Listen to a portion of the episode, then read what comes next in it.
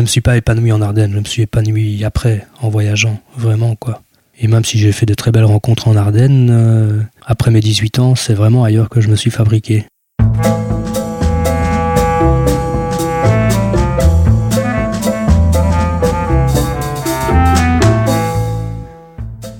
Bonjour et bienvenue au pays de nulle part. Je suis Aude Piette, fondatrice du Coworking Art et co-gérante avec ma sœur Lola du restaurant Les Gamines et de l'hôtel Le Val de Poix à Poix-Saint-Hubert en Ardennes belge. Je suis une Ardennaise exilée à Bruxelles depuis 18 ans et je travaille en Ardennes depuis 7 ans.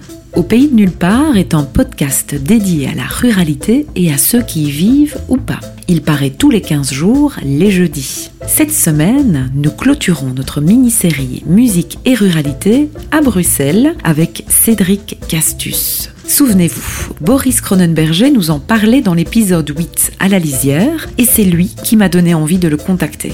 Cédric Castus est comme Boris, originaire des Ardennes, de Paliseul plus précisément, et vit depuis un certain temps en région bruxelloise. Paliseul est un village, mais aussi une commune ardennaise située en bordure de la province de Namur, à l'ouest. Le territoire de Paliseul est à cheval sur le bassin de la Semois et le bassin de la Lesse. Après de nombreuses collaborations dans des groupes musicaux comme Raimundo ou VO, Cédric Castus lance en 2010 un projet solo baptisé Castus. Au fil du temps, des rencontres et des imprévus, il est devenu sans prévenir bruxello-ardennais, guitariste cuisinier. Et aujourd'hui ne dit pas où il vivra demain. Vous venez de faire un détour au pays de nulle part. Belle écoute de l'épisode 11, Contretemps, en compagnie de Cédric Castus. Bonjour Cédric. Bonjour. Et merci d'avoir accepté mon invitation aujourd'hui. Avec plaisir. Cédric, tu viens de Palisol, je pense. Euh, oui, c'est ça. Tu es aujourd'hui guitariste, mais aussi cuisinier. On peut dire ça ou, ou pas? Ah oui, on peut complètement dire ça. Oui. C'est comme ça que je me définis. Cuisinier, guitariste ou guitariste, cuisinier, selon, selon ce qu'on me demande de faire. Et tu es ici installé à Bruxelles, donc tu habites à Bruxelles depuis très longtemps maintenant. Oui, depuis, euh, je crois que je suis revenu ici en, en 99. Comment tu pourrais décrire à ceux qui ne le connaissent pas euh, ton village natal? Il est, il est bien situé parce qu'il est en, entre la vallée de la Smois et la Haute-Lesse. Donc c'est c'est pas mal pour les touristes, même si le village en lui n'est pas n'est pas super.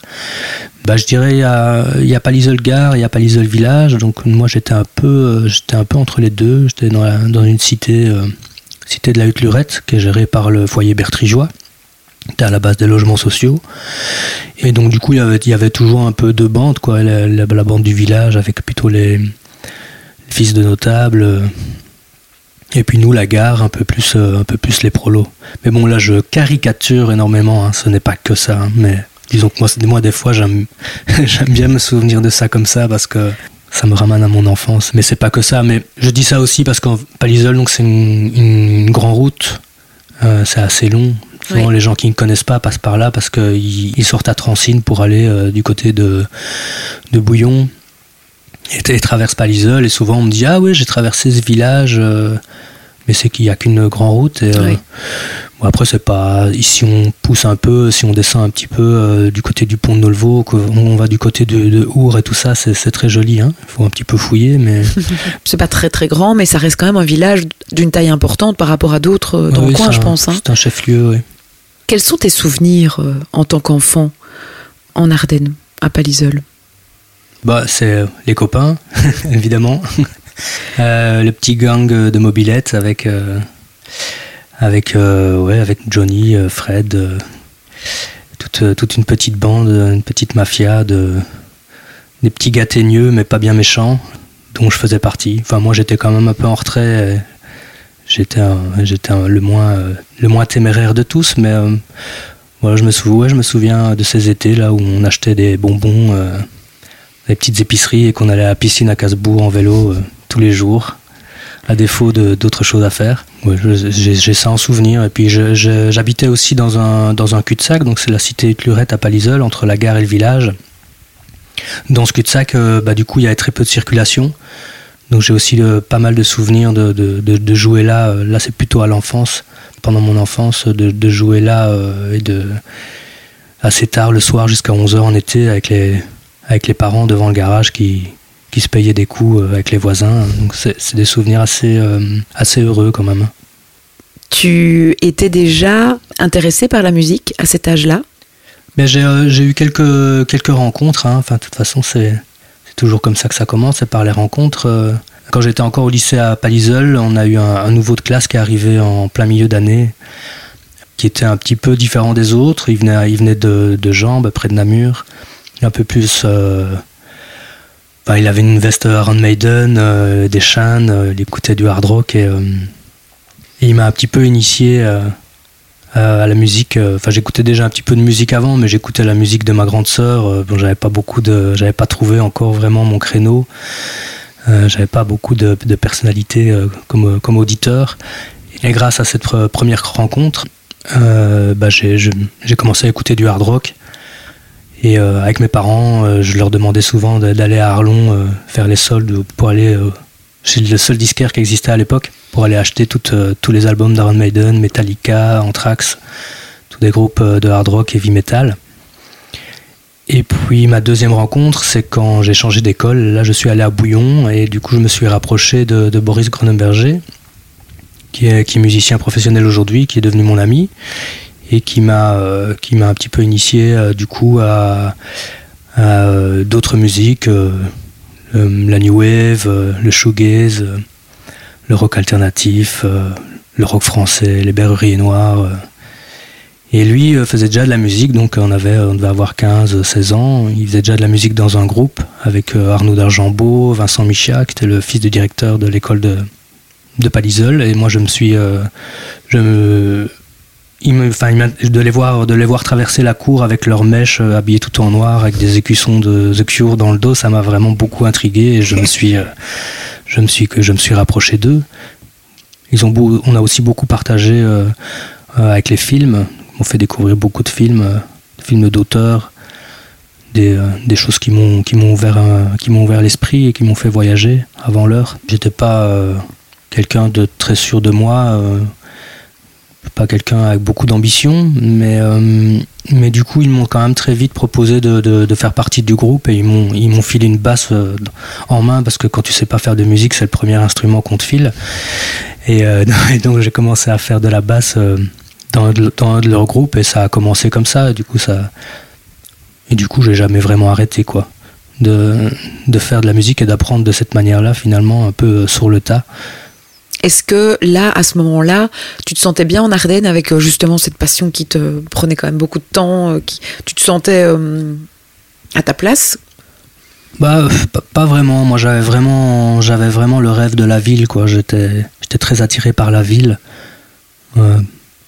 notamment par, par les films que je, que, que je voyais, quoi, par les histoires, euh, par les romances, par l'aventure. J'étais très attiré par le monde urbain. Donc j'avais très, j'avais vraiment très envie de partir.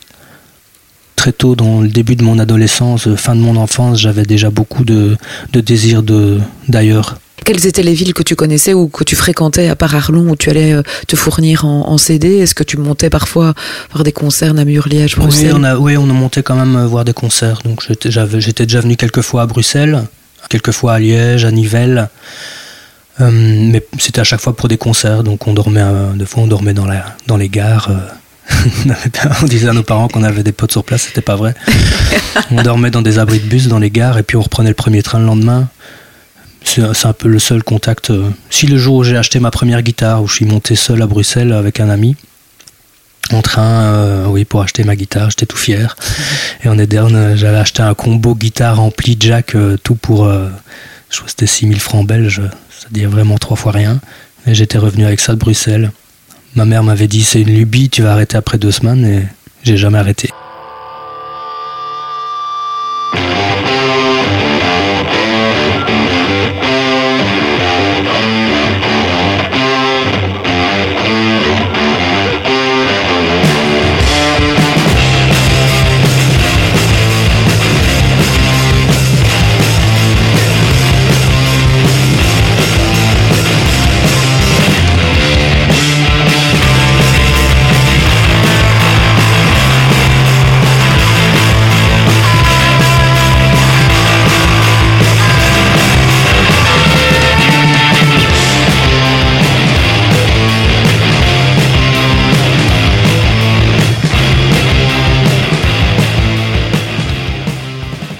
On a organisé des petits festivals à 500 rue, on a été joué à Neuchâteau, à Saint-Hubert, à Marche, là où on voulait bien de nous. Et puis euh, on a rencontré aussi des, gens un peu plus âgés qui, étaient intéressés par ce qu'on faisait. Et, euh, eux ont décidé d'aller à Londres pour euh, apprendre l'anglais et, pour la musique et tout ça. Et moi je les ai suivis en fait. Donc on est parti une petite année à Londres vivre dans des squats. Et... Comment tu as vécu cette euh, transition? C'était vraiment énorme. Je crois même aujourd'hui, je crois que c'est la période de ma vie où en si peu de temps il m'est arrivé autant de choses. C'est incroyable. Incroyable. J'ai fait je sais pas combien de métiers. on accostait les gens dans la rue avec trois mots d'anglais pour leur demander euh, s'ils connaissaient pas euh, un endroit où ils cherchaient des colocataires ou un boulot. Euh, on accostait littéralement les gens dans la rue. Il n'y a pas d'internet à l'époque, euh, t'as pas de téléphone Il y avait les job centers et puis il a fallu comprendre comment ça fonctionnait. Faut savoir qu'en Angleterre, euh, on travaille, on travaille deux semaines, pas gratuitement, mais vous n'êtes pas payé les deux premières semaines. Elles correspondent à une période d'essai. Et le jour où vous partez de votre endroit, après un certain nombre d'années, on vous paye ces deux premières semaines. Mais si vous restez trois jours dans un endroit comme moi j'ai fait, eh ben j'étais jamais payé. Mais au moins on a on a beaucoup, ouais, on a travaillé dans des fabriques de sandwichs où on travaillait la nuit. On a travaillé euh, dans, des, endroits de petit déjeuner aussi, on faisait des petits déjeuners, mais bon, je vous dis, c'est pas plus de 3-4 jours parce qu'à chaque fois c'était trop, trop, trop éreintant, et puis euh, nous on avait envie de s'amuser euh, et de se démerder autrement. Il y a quand même euh, mon premier resto que j'ai fait là-bas qui s'appelait Mon Petit Plaisir, qui était un restaurant euh, soi-disant français, mais bon, c'était que des Anglais. dans mon Petit plaisir. Voilà, Mon Petit Plaisir. Euh, où là, je suis resté plus longtemps. C'était un peu ma, première expérience au Reika, puisque je, fais de la cuisine donc aussi. Et ça t'a plu tout de suite? Est-ce que tu as eu peur? Est-ce que c'est parce que tu es quand même encore jeune à J'étais naïf. Je ne serais pas capable de, de prendre ces risques-là maintenant j'étais naïf et puis j'étais aussi avec des, donc des amis qui étaient un peu plus vieux, qui avaient un peu plus de bouteilles, qui étaient un peu plus costauds aussi. Et donc tu rentres ensuite de Londres après une année. Euh, est-ce que ça te convainc de, retourner en ville alors? Tu retournes directement à Palisol ensuite euh? Non, je suis plus jamais retourné à Palisol. J'ai ah fait une transition à Bruxelles de six mois et après je suis parti en Écosse euh, un an aussi. En fait, les six mois à Bruxelles, j'ai commencé à travailler comme plongeur dans un restaurant écossais. Et euh, ils m'ont envoyé, euh, ils m'ont envoyé en, Écosse à Édimbourg pour euh, travailler dans un autre resto. Donc moi j'ai dit oui, j'ai foncé. C'est une boîte qui n'existe plus qui s'appelait Pierre Victoire. Et là-bas, en Écosse, tu as eu l'occasion aussi de pratiquer la musique? Je travaillais beaucoup, hein. donc je, ça s'est fait un petit peu naturellement. Je travaillais beaucoup et j'avais plus, du coup, j'avais plus de contact avec mes, mes avec mes amis musiciens. Donc j'étais là du coup pour le coup j'étais seul en Écosse et je suis ouais, je suis quand même resté un an. Et donc oui ça s'est fait un peu bon j'avais toujours une guitare chez moi et je gratouillais toujours mais du coup j'avais plus d'activité de groupe et euh, ça, ça, s'est quand même vraiment estompé pendant quelques années. Après l'Écosse je suis parti deux ans en Espagne à Barcelone et là pareil j'ai pas pas du tout fait de musique et là par contre j'ai un petit peu entre guillemets gravi les échelons dans, dans les restaurants où je travaillais. Donc je suis devenu commis et puis de commis, euh, je, suis, je, suis, je suis passé au fourneau.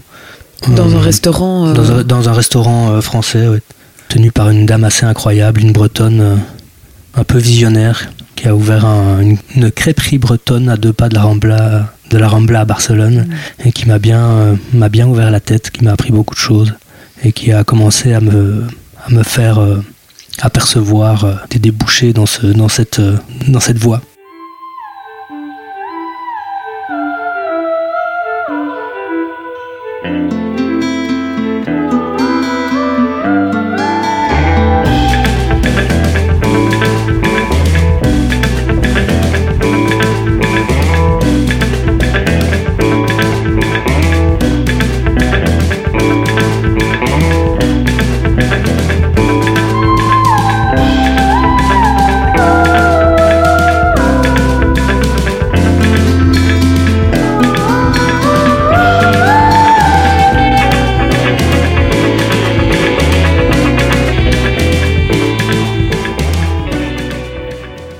Choses qui m'arrivent par hasard, un peu moins maintenant.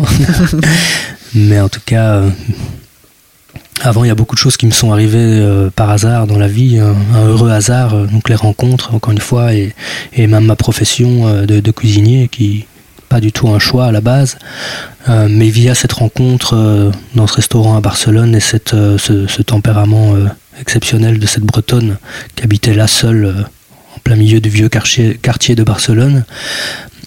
C'était, c'était encore un hasard qui faisait que tout d'un coup je me suis retrouvé à, à, cuire des poissons, euh, à faire ce qu'on appelle le chaud, donc à, travailler avec le fourneau, le four, euh, à faire tout ce qui est plat de résistance. Ça, ça m'intéressait beaucoup plus évidemment que de, que, enfin je dis évidemment pour moi en tout cas, ça m'intéressait beaucoup plus que de faire des salades et des desserts parce que c'était beaucoup, beaucoup plus euh, sensitif, on va dire beaucoup de, beaucoup de bruit, beaucoup d'odeurs, porte de four qui claque. Euh, ça, ça, a commencé vraiment à stimuler euh, mes sens, vraiment. Hein, c'est pas, mais c'est pas par choix. Ça. Disons que j'ai commencé à trouver de l'intérêt à faire ça et aussi de la. J'ai commencé aussi à remarquer que j'avais un potentiel aussi là-dedans que j'avais pas remarqué avant.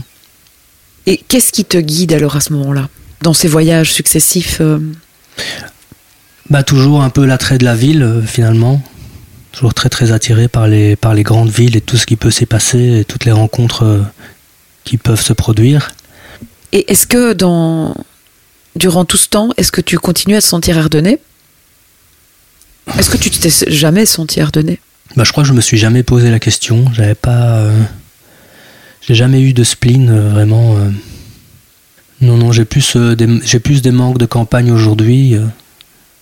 donc je, je, pense beaucoup plus à, à mon passé aujourd'hui qu'à cette époque-là. À cette époque-là, tout, tout était vif. J'étais très, euh, très naïf et très euh, tête baissée, très au jour le jour, euh, très dans la rencontre, dans. J'avais pas, j'avais pas encore beaucoup de maturité. Du coup, non, j'avais pas. Non, ça, me, ça ne me manquait pas. J'avais pas beaucoup de pensées pour l'Ardenne. C'était quelque chose qui était derrière pour moi.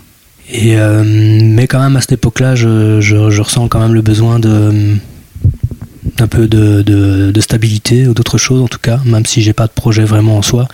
Et donc là, je suis rentré à Bruxelles, donc c'était au, c'était au début de l'année 2000, je pense, ou en 99. Là, je suis revenu à Bruxelles et puis, et puis je suis plus reparti. Ça te semblait évident d'aller à Bruxelles alors que tu n'y avais passé que six mois en fait? Bah, je, je voulais un peu me rapprocher des copains. Et puis du coup, j'étais aussi avec une compagne euh, que j'avais rencontrée en Espagne qui voulait apprendre le français. C'était les deux seules raisons. Et puis finalement, elle, est rentrée en Espagne, on s'est séparés après 4 ans et, euh, et, moi je suis resté là.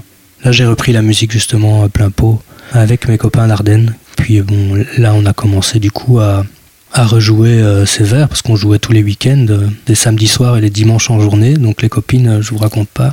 Et là, on a commencé vraiment à, donner des concerts et à, développer, développer les projets, à, se professionnaliser. Avec quel groupe à ce moment-là? Là, on avait un groupe de musique instrumentale qui s'appelait Greenberg, avec Boris et un, gars de Bièvre qui s'appelle Frédéric Renaud, et euh, un gars de Framont qui s'appelle Vincent de Zimon. Donc Ardennais, euh, carrément bruxellois-ardennais, là, c'est un combo. Ah oui, là, euh, c'était, ouais, on avait juste un trompettiste qui était bruxellois. Ouais ça a duré quelques années et puis les, projets ont évolué. Euh, Boris a lancé euh, très vite son, son projet euh, VO avec lequel on a du coup on tourne depuis, depuis 20 ans. Enfin là il a changé de nom. Maintenant ça s'appelle River into Lake. Mais très vite il a lancé ce projet là et nous on l'a accompagné. Donc là il était à la voix, il écrivait les arrangements et nous on le suivait. Et on a, on a assez vite commencé à, à écumer euh, toutes les salles bruxelloises, euh, les petits clubs, et puis on a, on a finalement, de fil en aiguille, on est arrivé au Bota, au Nubota, euh, les festivals de Dour, etc. Et en parallèle, bah, tu crées le tien, Castus. Oui, ça c'était en, je pense en 2010, donc je, sous l'influence de mes, de mes amis, parce que je, en, répète, je jamais toujours un petit peu avec deux petites pédales de loop. Je faisais des boucles et je faisais des, des espèces de ritournelles. Et mes potes aimaient bien et ils m'ont dit mais allez fais un truc avec ça. Euh.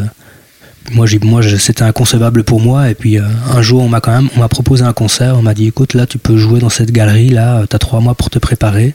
Et je l'ai fait et, euh, bon ça m'a énormément stressé parce que j'étais tout seul sur scène du coup. avec ma guitare, donc mm, avec des, avec des samples, des loops. et puis ce projet est resté et a grandi petit à petit. J'ai beaucoup joué tout seul. Après, c'est devenu un trio, basse batterie, avec deux, Ardennais toujours. Et Frédéric Renaud du ah, coup de Bièvre et Boris de, de Bouillon. Est-ce qu'on peut ajouter aux caractéristiques des Ardennais qui sont fidèles, du coup? Ah oui, complètement, ouais. Surtout en amitié, ouais. Il me semble. Hein. enfin, en amour aussi, hein, je pense. oui. oui. je pense qu'on peut ajouter ça, ouais, sans, aucun doute. Et donc là, tu, tu passes en trio Enfin, Castus je, devient je passe en trio, et là, le, projet commence quand même à faire pas mal parler euh, de lui. On joue un petit peu en France. Euh, moi, je fais quelques tournées tout seul, en Italie, euh, en Italie, en France. Euh, au Portugal. Et puis après, Boris, lui, rentre dans les Girls in Hawaii, donc est un peu plus occupé. Et moi, je change un peu la formule. Donc au lieu d'utiliser des, des loop stations pour faire mes, pour développer les arrangements guitare, je décide de les ranger au placard et de les faire jouer par des vrais musiciens. Et donc là, je m'entoure de musiciens et donc on, commence à jouer les, arrangements guitare en direct, en live. Donc ça nous fait entre 5, 5 et 6 guitares, basse batterie sur scène.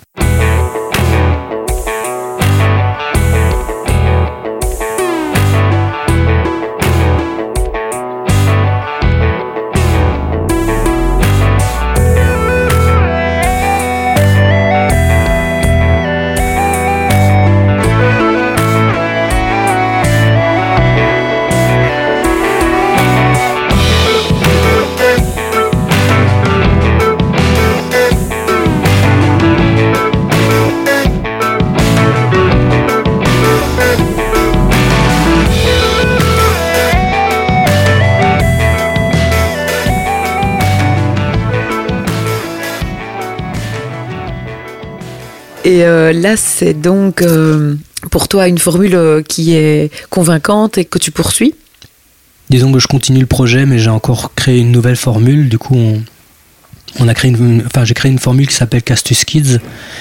Et là, c'est avec ma compagne, et du coup, on donne des, on donne des concerts, des ateliers concerts pour enfants. Donc là, j'ai repris ma guitare avec des pédales loop. Et avec Brune, ma compagne, donc, qui est, artiste performeuse, on crée un petit atelier où on essaye de donner une expérience scénique à un groupe d'enfants de 5 à 10 ans. Voilà.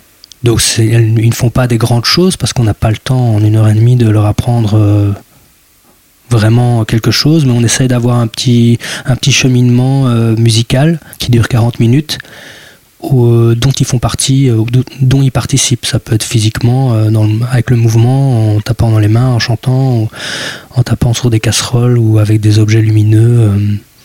voilà, ça, ça c'est un peu en cours d'expérience. Aujourd'hui, est-ce que tu te verrais avec ta compagne brune partir un jour vivre à la campagne? Je dis pas en Ardennes, mais à la campagne.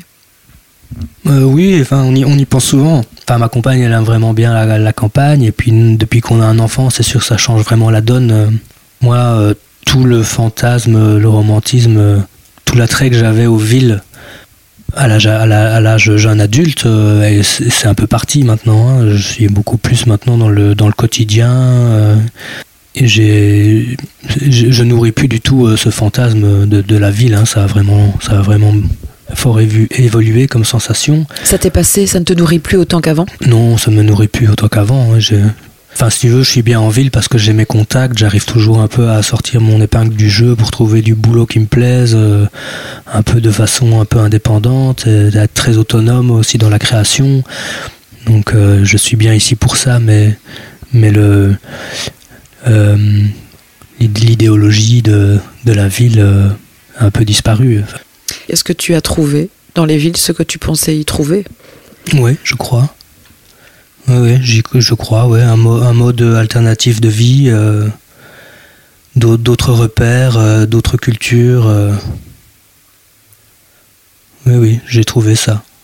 J'ai une, vie qui n'est pas conventionnelle, parce que j'ai des activités artistiques à mi-temps et, et du travail en cuisine dans l'autre mi-temps.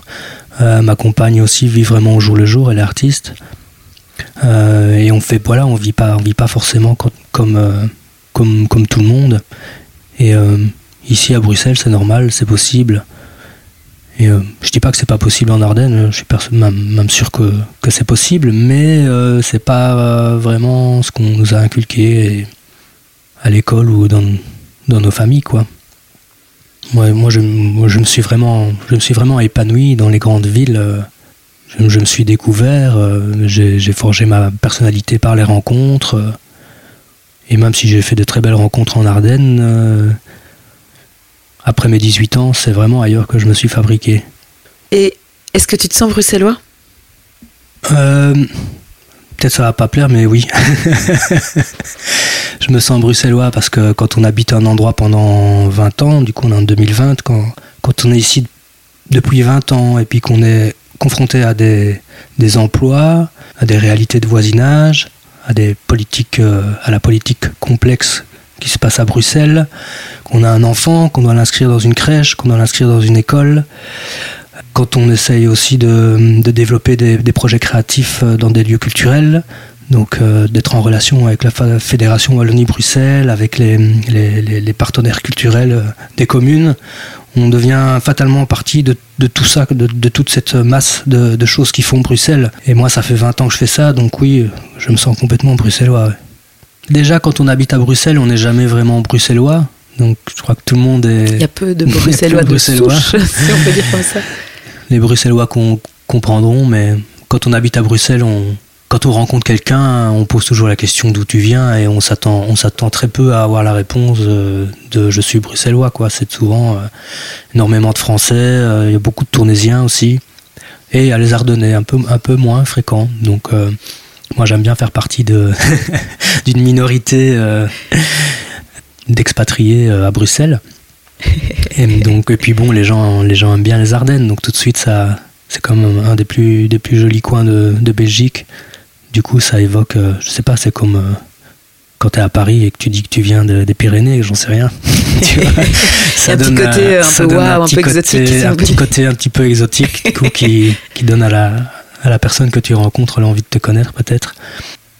Je suis très content du parcours que j'ai que j'ai accompli et peut-être que ma, ma, vie elle est peut-être un peu divisée en deux avec ce que j'ai vécu euh, comme pré-ado, ado et enfant, enfance en Ardennes et puis ma, ma vie comme jeune adulte en ville.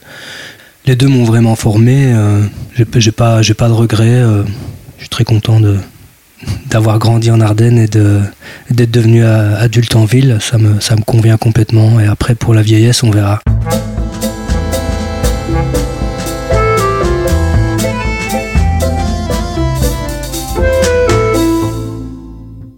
Vous êtes au pays de nulle part et vous venez d'écouter l'épisode 11, Contretemps. Dans cet épisode, vous avez pu entendre quelques extraits tirés du dernier album de Castus, Orca, dans l'ordre FIFA, Ligato et Bombini. La semaine prochaine, nous débutons une mini-série spéciale en marge de la 7e édition du Festival du film sur la ruralité à travers champs qui aura lieu du 1er au 29 mars dans pas moins de 23 centres culturels et salles de village des provinces de Namur et Luxembourg. À cette occasion, nous publierons un épisode par semaine durant tout le mois de mars, réalisé en collaboration avec le GAL Novarden, le Centre culturel de Libramont et la Maison de la culture Famen-Ardennes. L'occasion pour nous de nous questionner sur la place du cinéma en ruralité aujourd'hui, de ce qu'elle inspire aux cinéastes, des enjeux qu'elle porte, mais aussi des interrogations qu'elle relaie, notamment pour le monde agricole. Vous trouverez toutes les infos sur les lieux de projection et la programmation complète du festival à travers champs sur le site internet festival-à travers champs en un mot.be ainsi que sur leur page Facebook. Grand merci à vous tous, Radéville et Radéchamps, de nous suivre et de nous écouter. À la semaine prochaine au pays de nulle part.